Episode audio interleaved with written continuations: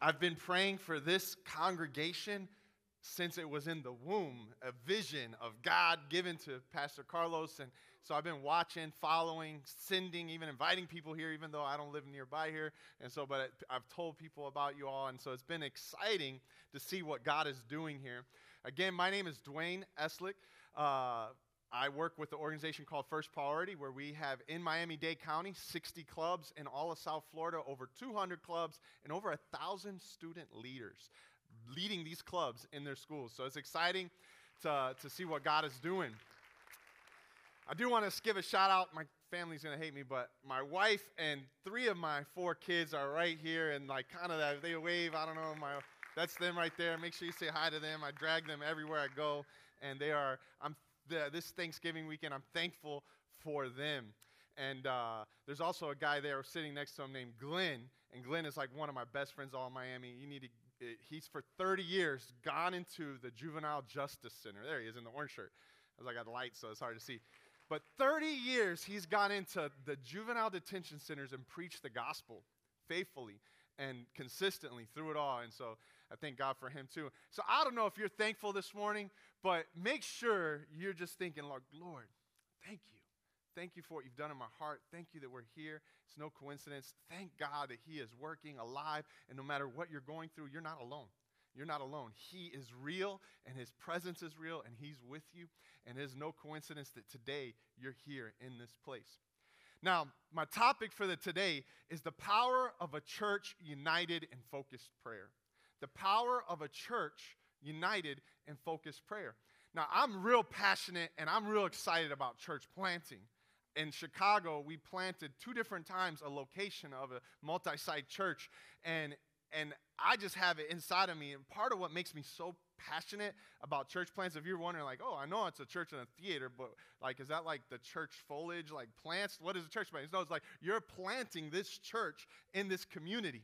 And church plants are special and dear to me because I actually accepted the Lord in a church plant a storefront church in Hialeah, only had about 40 people. The church did, that church didn't even make it. They relocated to Pembroke Pines, and, and the pastor relocated to another place and planted a church in South Carolina.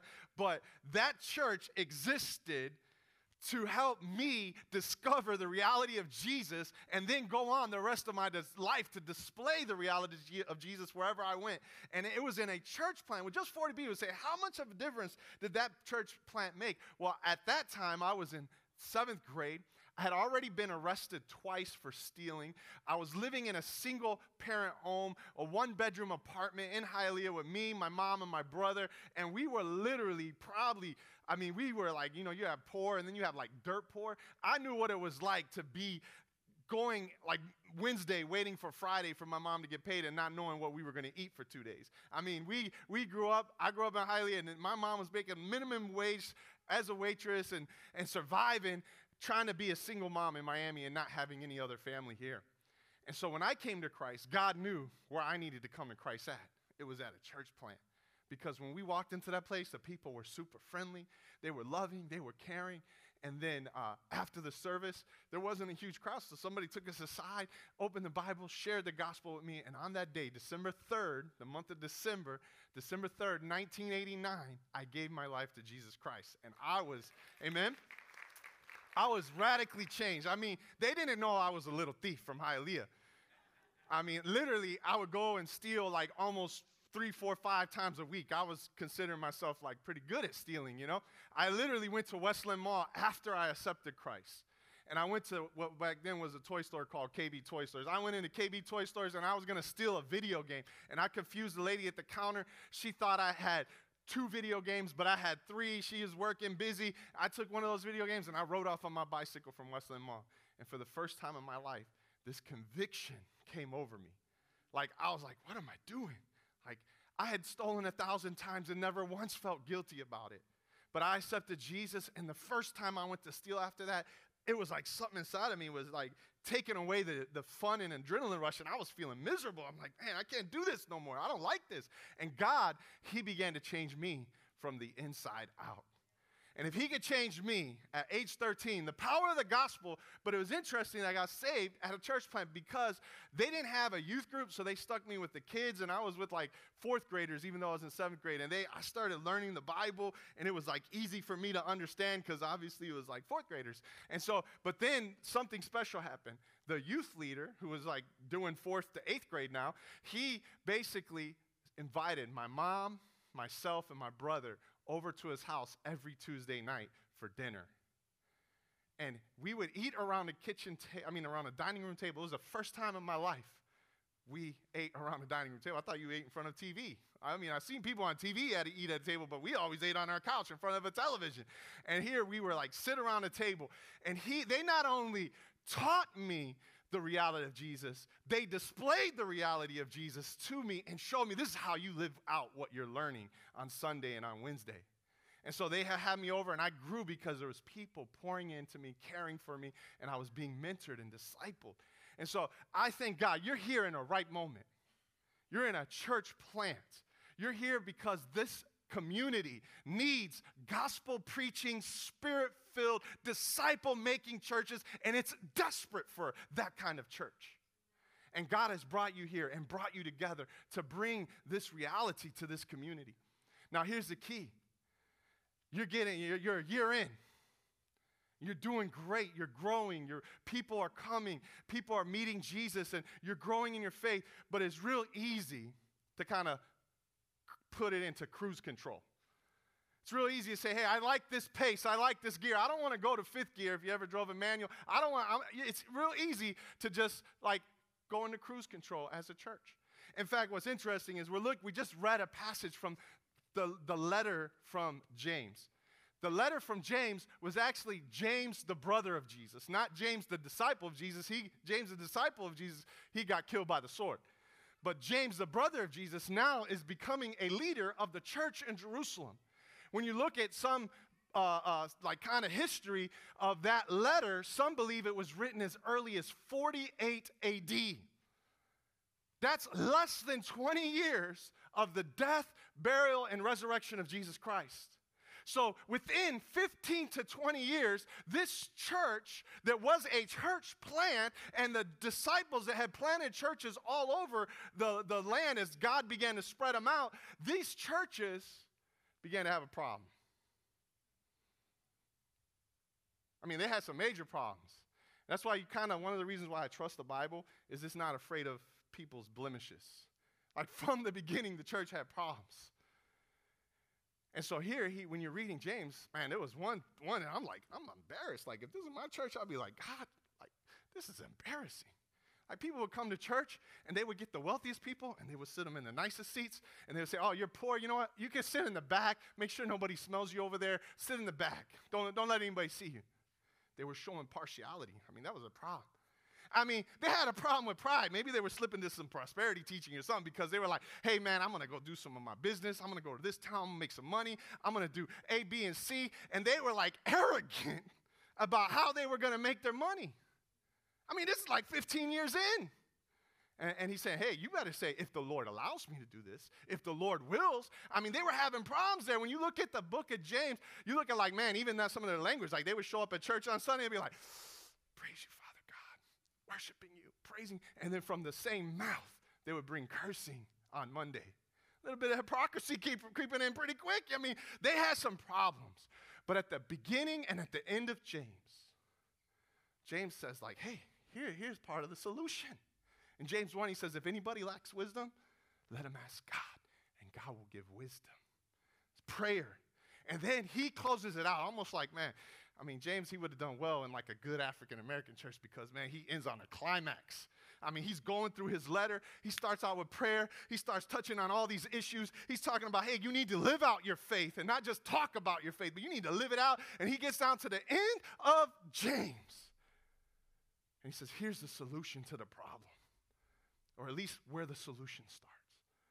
If you're in a weak, anemic church, you need to learn how to pray. If you have problems in your church, you need to start praying for each other. if, if you guys are like getting a little lukewarm and compromising and having some worldly ideas about wealth and how you treat people, you need to start praying for each other. And he finishes with this powerful paragraph, one of my most favorite in the whole Bible, on prayer. he says, Hey, is anybody sick? Let them pray. Is anyone happy? Let them sing praises, which is like a form of prayer. It's worship. You're talking to God, you're singing to Him. He's like, if anybody's like really sick, call the elders. Have them anoint them with oil and pray for that sick person. He's like, hey, prayer should be part of the fabric of your church community. Whether it's like good times or bad times. You sing your prayers or you cry out to God in your prayers. But you need to be talking to God, depending on Him in prayer.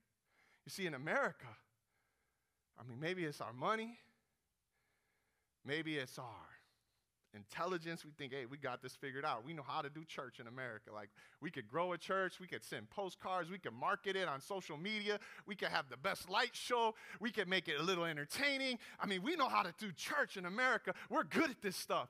And you get all this emphasis and all this training on how to do church. But we're still weak, we're still anemic. It's almost like we're powerless. It's like the church in America is sick, hurting, getting weak, barely making it. And if you look at the real, real root of the issue, there's a little bit of arrogance. There's a little bit of pride about what we could do. And there's a little bit of lack of prayer. Maybe not a little bit. There's a lot of lack of prayer. Like, what church really prays? It's almost sad to think about. You go to church, Jesus said, My house, when he was talking about the temple, he said it would be called a house of prayer. We as a people, not a location, not a building, but we as a people are the temple of God, should there not be prayer amongst us regularly? Should we as a people not be a people or a house of prayer?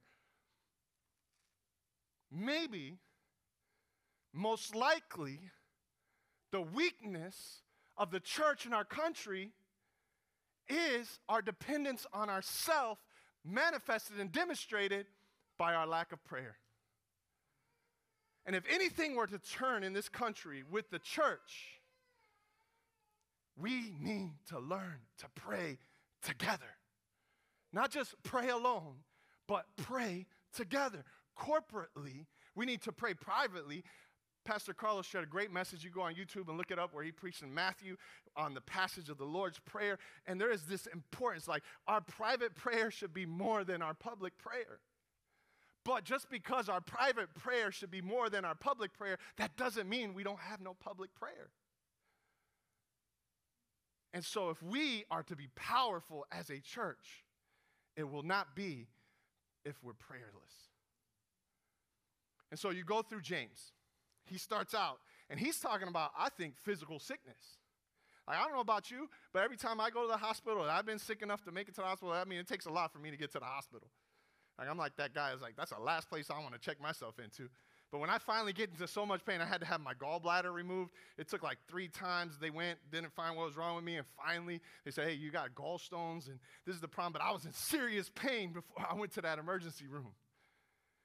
I don't like to go to the hospital. But I've never gone to the hospital and not told everybody I know, could you please pray for me? I've never had sickness that was severe where I didn't say, God, could somebody pray for me? And I want my pastors to pray for me. I want the church leaders, I want the people closest to God to pray for me. And so in this passage, he says, if somebody's sick, you need to get the church leaders to pray for you. And he talks about oil, and there's different ideas. Obviously, oil could be symbolic of the Holy Spirit. It could have been like they med- had medicinal purposes. It could have been just a way of honoring God. A lot of different explanations culturally of what that meant. But the point isn't the oil. The point is your church leaders should be praying for you when you're sick. Should pray for the worship leader. Pray. And in the passage, he gives us three key elements to having a powerful community of prayer. Number one is your prayer needs to be in community. He says, pray for each other. Turn to your neighbor and say, pray for each other. Turn to your other neighbor on the other side and say, hey, and if they're far, you can shout it to them, pray for each other. That's like what? Pray for each other. Four words. Not complicated. Then why don't we pray for each other more? We need to pray for each other should be like I'm wearing a shirt. I don't know. I get this from work. I don't know what kind of material it is, but it, feels good. It's like a nice material. It's nice.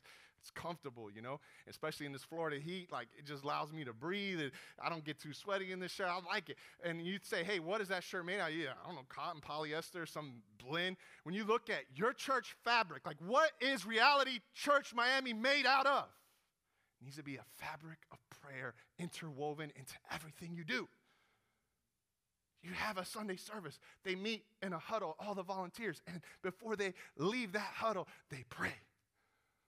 You have a small group Bible study. Make sure you don't use all the time in fellowship and all the time in teaching. Save some time for prayer. Let it be interwoven in everything you do. You talk to someone on the phone and you talk about all your problems for 30 minutes. Make sure you at least take five minutes to pray about the problem. It should be interwoven in our con. Sometimes like you talk on Sunday, you're like, hey, how you doing? Oh, it's been a rough week.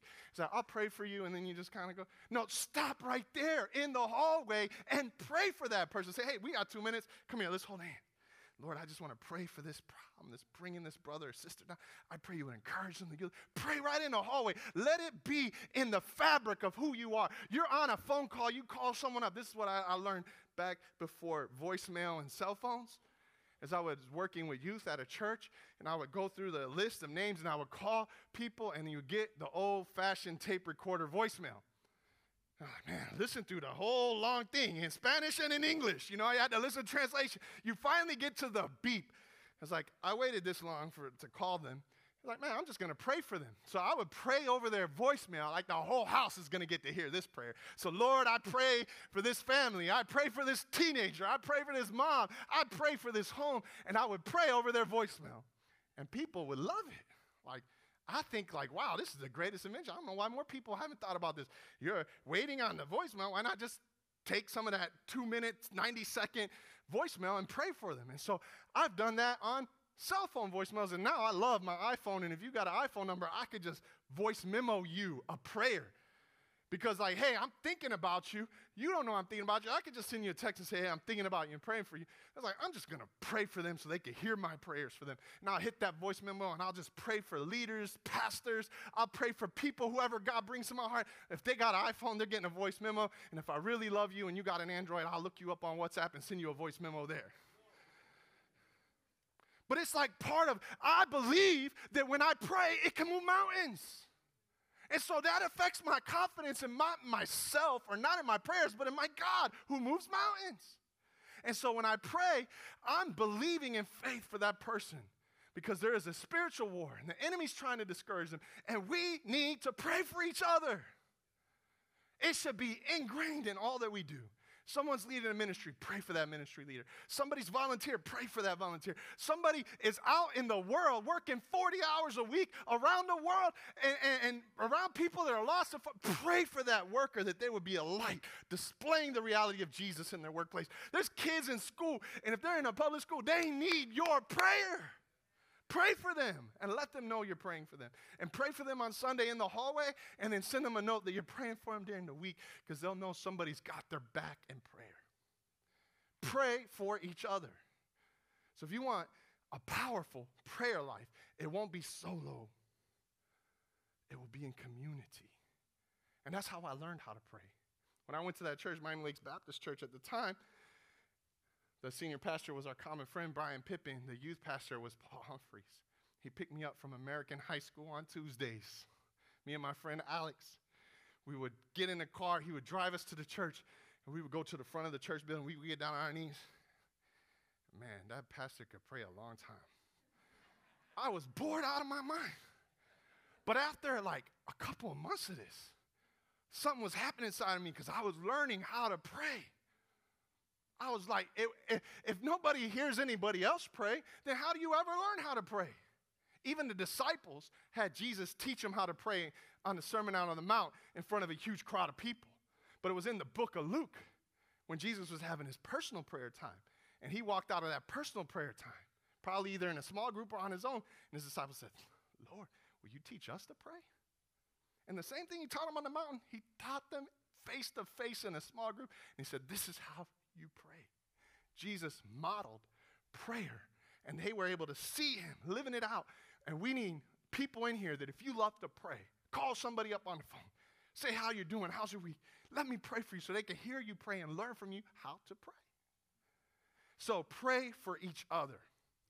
Number two, it says, confess your sins to one another, and you will be healed. Now, obviously, this is, we could preach a whole sermon, write a whole chapter of a book on what that means. But two things. Sometimes you may be sick because there's sin in your life. Sometimes. You don't have to walk around like, oh, every time I get sick, God's punishing me. No, we don't have a God like that. He's not trying to kick us, He's not trying to stomp on us. Our God loves us, He's pursuing you, He cares about you, and He, like a heavenly Father, loves you and wants you to be in, doing your best for His glory. He isn't out to like just, oh, I want to punish you with sickness and afflict you, and that's not our God. But God does love to get our attention. And when we're proud, cocky, and think we're all that, hey, it only takes me like a few hours of being sick in bed to think, God, I need you, Lord. I don't know why I'm sick right now, but if there's any sin in my life, whatever's holding me back from getting well, Lord, I want to get rid of that. And it's interesting because with confession, like you don't need to come up here in front of the whole auditorium and start confessing my sins to everyone. But hopefully you have a close circle of people where you could be real where you could be vulnerable and where you could share what you're struggling with. Because it's in that vulnerability, in that close, intimate prayer circle where you have somebody who can look you in the eyes. I have Pastor Miguel from a church called CIU. He looks me in the eyes and said, Dwayne, how you doing with your eyes? Been lusting after people? I've been, how you been looking? How you been dealing with this? How you been doing? He'll look at me and I'm vulnerable, accountable. And there's power because it gives me victory to have him pray for me. If I've had a bad week, lose my temper, anger, whatever. So, Pastor Miguel, man, I lost it with the kids this week. You for, taught, man, I just need, need to tell somebody because I'm, I'm embarrassed about what I did, how I just yelled and lost my cool. And then in that, there's a power when he prays for me. There's an accountability that, hey, I'm not just going to just be secret. People are going to know how to pray for me specifically. And so you need to confess. You need an inner circle. You need people. And it may take you a year, it may take you two years, but you may need to meet with a lot of coffees to get to that level of trust where you could be vulnerable. But if you want a powerful prayer life, you can't have sin obstacles in your life where you're walking in defeat. If I mistreat my wife, God specifically says He's not going to listen to my prayers. So my relationship horizontal with my wife affects my prayer life vertical with my God. And so, if you're being defeated and there's a sin defeating you, you need to get that out because God doesn't want you to live in defeat. He wants you to walk in victory.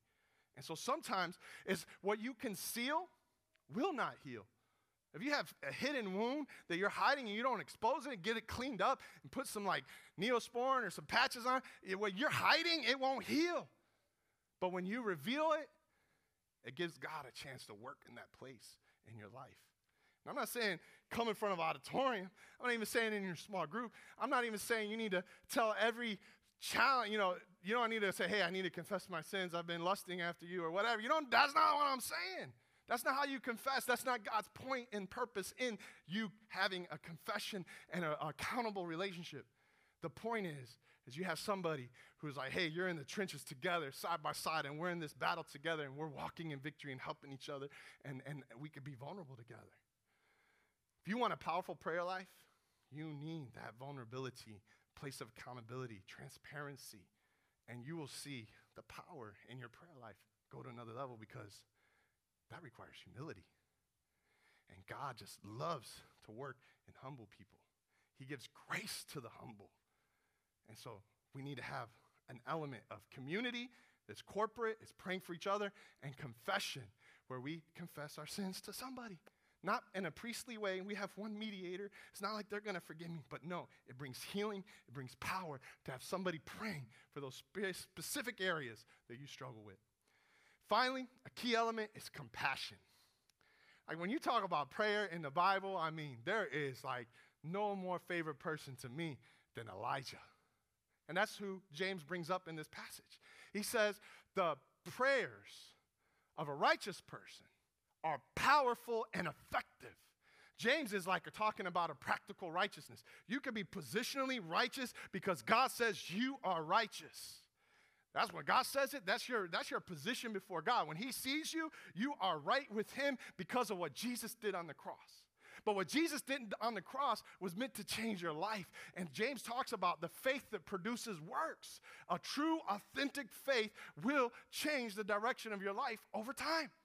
Maybe a long time, maybe a short time is different. It's a process. But James does emphasize a practical side of righteousness where it's not my good deeds, not me mustering up strength. I was like, I'm weak.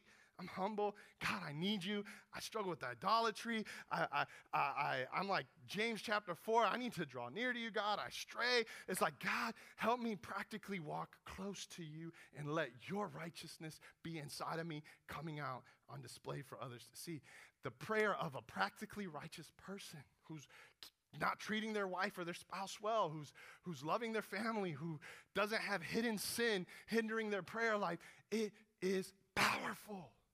Like Elijah powerful. And I mean, Moses, I mean, that guy was, that guy could pray.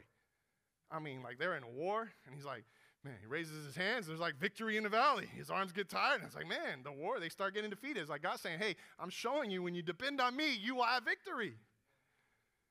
He's like, couldn't do it alone. So two people came and they set him on a rock. They raised his hands. Like, man, that's a powerful picture of prayer, Moses. But man, when I think about my favorite prayer warrior in the Bible, it's Elijah. Because Elijah, he was just an ordinary guy like me. I mean, Elijah, he wanted to die and God just to take him home already. He was like sick of life and he was like, God, I, I'm just a failure. I'm no better than my ancestors. Just take me home. Kill me, God. That was one of his prayers. I mean, you don't get real and authentic like that. I mean, this guy, he got depressed. He was bummed when God didn't answer his prayers the way he thought.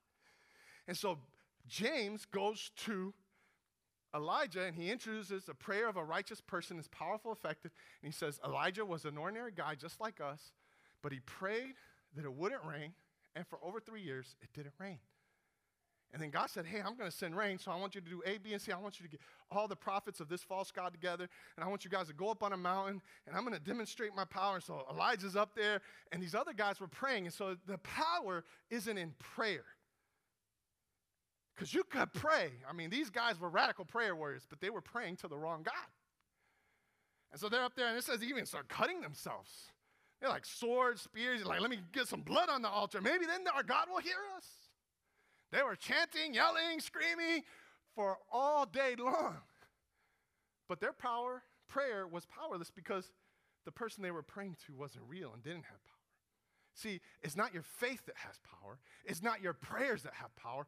God is powerful.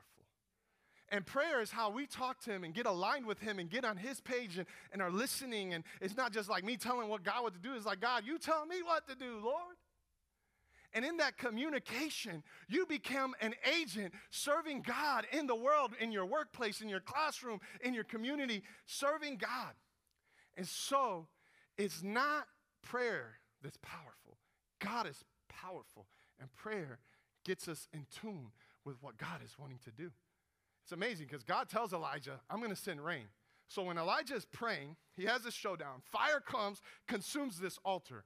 And then he tells everybody, hey, God's going to send rain. Get to your houses. Get off this mountain. There's going to be a storm. There's going to be lightning. It was like, I don't want to be on a mountain when a thunderstorm's coming. I happen to me in Tennessee. It's pretty scary. It's like the lightning's even closer to you. He's like, hey, there's a storm coming. He's like, tells the king, get in your chariot, get going home. And so he goes up onto the top, top peak of the mountain. He has a servant with him, his helper. He gets on his knees and he starts praying. He goes to the servant, hey, go look on the edge of the cliff. Look out and see if you see any clouds. Servant runs, comes back. No clouds. So Elijah prays some more. Oh God, please send rain. You said you're going to send rain. I'm just praying your promise. Tells the servant, go look again. Goes, looks, no clouds. It hadn't been raining for three years. Prays again, third time. Go look. Comes back, no clouds, no sign of rain. Prays again. Sends them out. No rain.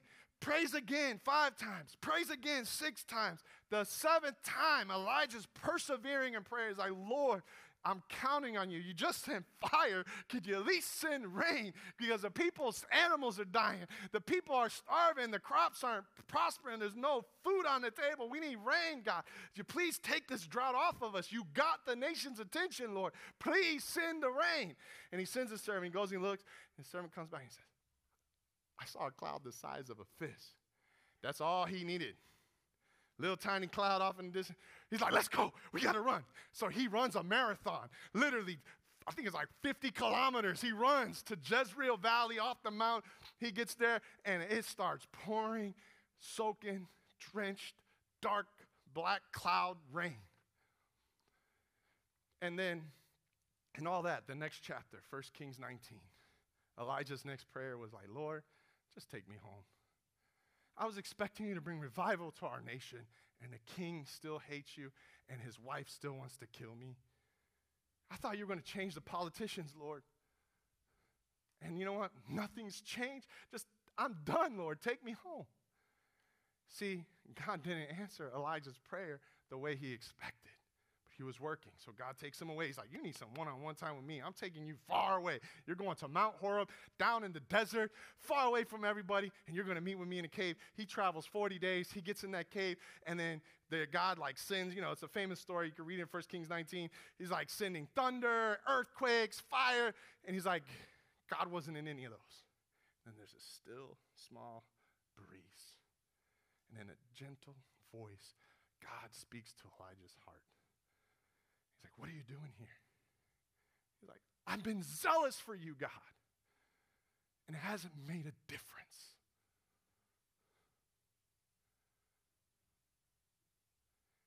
God told him after the second time Elijah said that, I've been zealous for you, God, and it hasn't made a difference. He says, Man, guess what? There's a guy who's a hard worker. You're going to go make him your successor. His name is Elisha. He's like, There's some other kings. I need you to go pour some oil on their head. Forget about this guy, Ahab. Go anoint this other king. And even in a foreign country, the Aramites, go anoint them a king. I'm going to use this guy. I'm not answering your prayers the way I thought you were. You thought I was going to bring revival when fire came down. Even fire coming down didn't scare nobody to follow him. Jezebel still wanted to kill him. He's like, hey, wait, don't stop looking at all that. Look at me. Here's what I'm going to do. And he's like, you know what? God ministered to him in that cave. And he said, there's 7,000 people in this country who've not bowed their knee to Baal. You think you're the only one? Guess what, Elijah? You're wrong. You're not the only one. I've been working even though you couldn't see it. I've been moving even though you've been going through a drought. I've been answering your prayers for this country, but it was not going to be from the top down, from the king to the people. It was going to be from the people, and it was going to come up because I'm doing something. I got 7,000 in this nation that haven't bowed their knees and haven't sacrificed to this false God Baal. You see, Elijah, even though he was praying wrong, he was zealous. He got upset. He had emotion in his prayer. He was like, Hey, God, I've been praying for this and you're not answering it. And he didn't give up. He kept praying, kept seeking God until God gave him insight and changed his heart. See, prayer isn't just about changing things, it's about changing us. It's not just about changing our city, it's about changing the church. And if we don't have compassion, if we don't have zeal, then guess what? You're not going to have power. It says in some translations, the fervent prayer. And then it says specifically, when it uses the illustration of Elijah, it says Elijah prayed earnestly. Verse 17 of chapter 5. Elijah prayed earnestly. When was the last time you prayed earnestly? When was somebody fallen away from God that it didn't drive you to your knees to pray for that person who's walked away from their faith? When was the last time you prayed for a marriage as if it was your marriage? When was it the last time you cared about your friend's kid who's struggling in their faith and prayed for them like they were your own kid? When was the last time that you prayed earnestly for the lost? You see, the last two verses of chapter 5 that James finishes his letter with, he says, If anyone turns a sinner back to God, He's saving them from a multitude of sins and from death. It's like, hey, when you have somebody you know going, like I, have had friends relapse into drugs. And in the relapse, because it's been 10 years since they've done drugs, it's like the first couple of weeks of two extreme highs and they overdose. It's like you literally may be saving somebody's life who's walking away from God. And it's not like in a sense of like, hey, oh, God's gonna come. No, they're gonna end up doing some crazy stuff that could kill themselves. But when you wrestle in prayer, you see, that last two verses of James, there's no chapter division in the Bible. There were no verse divisions. We had that as a tool to help us find those verses. And so when he was writing the letter, he goes straight from Elijah to backslidden Christians or backslidden Jews or people that had walked away from God and were living in a sinful lifestyle. People that were far from God. You see, prayer needs to be for people and for their hearts to be turned back to God. Jesus went up on the mountain and he said, Hey, you three disciples, I think it was James, Peter, and John. It's like, You come and it's called the transfiguration, where like God speaks from heaven, Jesus is shining a light. And when he goes down from that mountain, the other nine disciples were trying to cast a demon out of some kid. And then, like, it wasn't working. I mean, they had cast demons out in villages and towns, and Jesus had sent them out before, and it worked, but this time it didn't work. And so when Jesus comes down from this mountaintop meeting with God and glory, and he comes back down, and there's like commotion, there's a demon kid like manifesting and all kinds of stuff. And like, Jesus, uh, like, hey, it's not working. Can you do something? And Jesus prays for the kid, and he's delivered from this demonic oppression. And then later, the disciples say, hey, Jesus, like, why, why didn't it work this time? He's like, all right, team huddle, team huddle. Guys, this kind only comes out by prayer. If you face a demon that big, or that powerful, or that strong, with that strong of a stronghold, this kind only comes out by prayer. You plant a church in Miami, this kind of church that you're trying to be, it will only happen. You have dreams that are so big, this kind of dream is only reached by prayer. You not only want to discover Jesus' reality, but you want to display Jesus' reality. You start putting Jesus on display, guess what? There's a spiritual battle. This kind only happens by prayer. You know, there is a spiritual war in Ephesians chapter 6. And after he says, put on your armor, you know what you do? You pray. And you know what Paul says? Hey, when you get your armor on and you start praying, don't, don't forget to pray about me.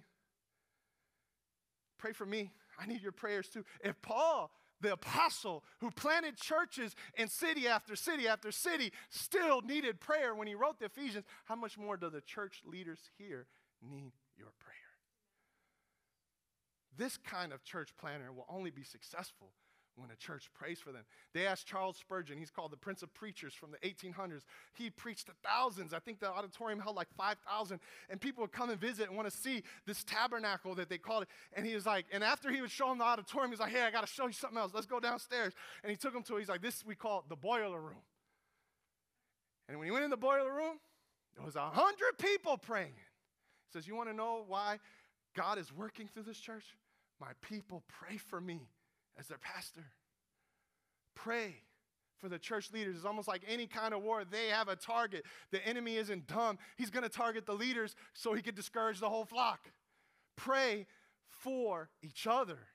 Pray for people that have fallen away, like your circle of influence.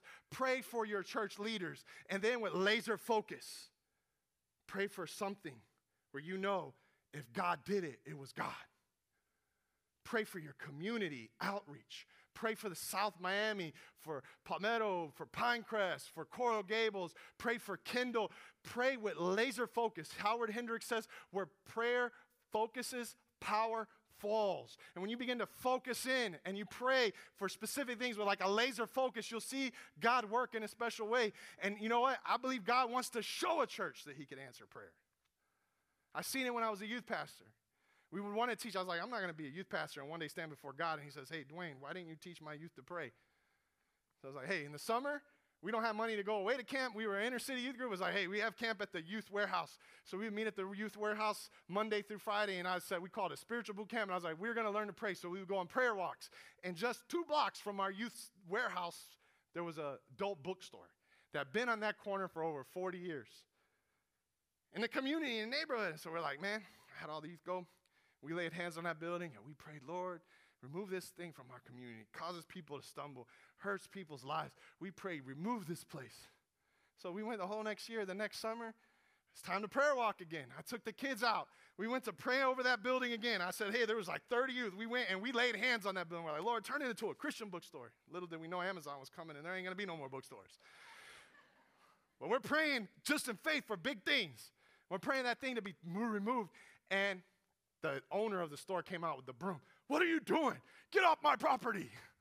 So we all went to the sidewalk. And this was like the busiest street. It's called Western Avenue. It's one of the longest city streets in all America. It's a huge four lane, busy, busy street. And we're on the sidewalk, all 30 of us. All right, extend your hands. He can't kick us off the sidewalk. We're going to pray this place down. So we started praying over that adult bookstore. And we prayed and we kept praying around the neighborhood that whole next year, nothing happened. I was driving in my car and I'm like, Lord, every time I pray for this place to be torn down, it's like, God, I don't know, maybe it's not your will. I'm done praying for this place. Three years of praying. It's like, Lord, I was praying, you just show the youth that you answer prayer. Two weeks after I said, God, I'm done praying for this place because I was so tired of praying for it, that place was knocked down to the ground and turned into a parking lot with landscaping that looked beautiful. I mean, there's a lot of empty lots in Chicago, but this one had beautiful landscaping. I was like, that's a sign from God. It could have just been knocked down, but they put landscaping and some parking spaces. This is, this is a miracle.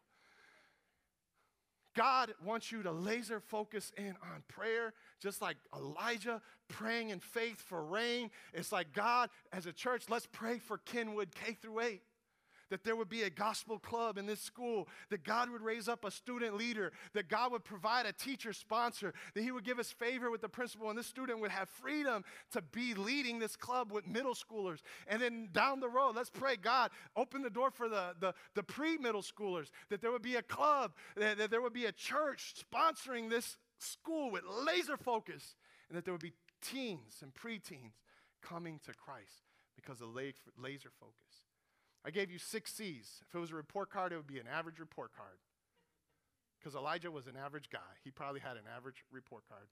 You need to pray with three elements. The three elements was in community with each other. You need to pray, confessing sins, having a clean heart, fresh counts with the Lord. You need to pray with compassion. And then once you have those elements, there's three laser focused areas that you could pray for as a church could pray for your circle of influences. If you know somebody that's walked away from God, between now and Christmas, pray for them every day. Take Advent and say, God, we're praying for these people that are far from you.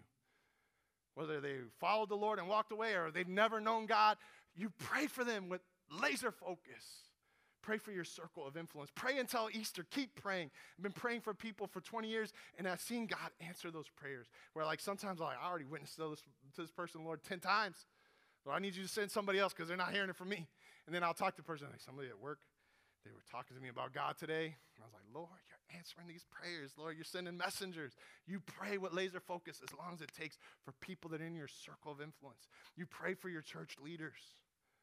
If Paul needed prayer, Pastor Carlos, Pastor Gus, Panos, your leaders, the leaders of the, the children's ministry, the, the worship leaders, they need your prayers and pray for your community outreach. And as a church, laser focus in on one school and see what God could do at Kenwood K through 8. Heavenly Father, as we begin to even pray for each other and apply this message, would you lead us, Lord, to be a community that is interwoven in every fabric of all that we do, a dependence on you and prayer. May it be our secret weapon in this city not our genius, not our ideals, not our, our methods. We think the problem in America is methods, but Lord, our problem is our pride and our dependence on ourselves. May you resurge prayer in local congregations like has never been seen before in the city of Miami. We pray this in Jesus' name.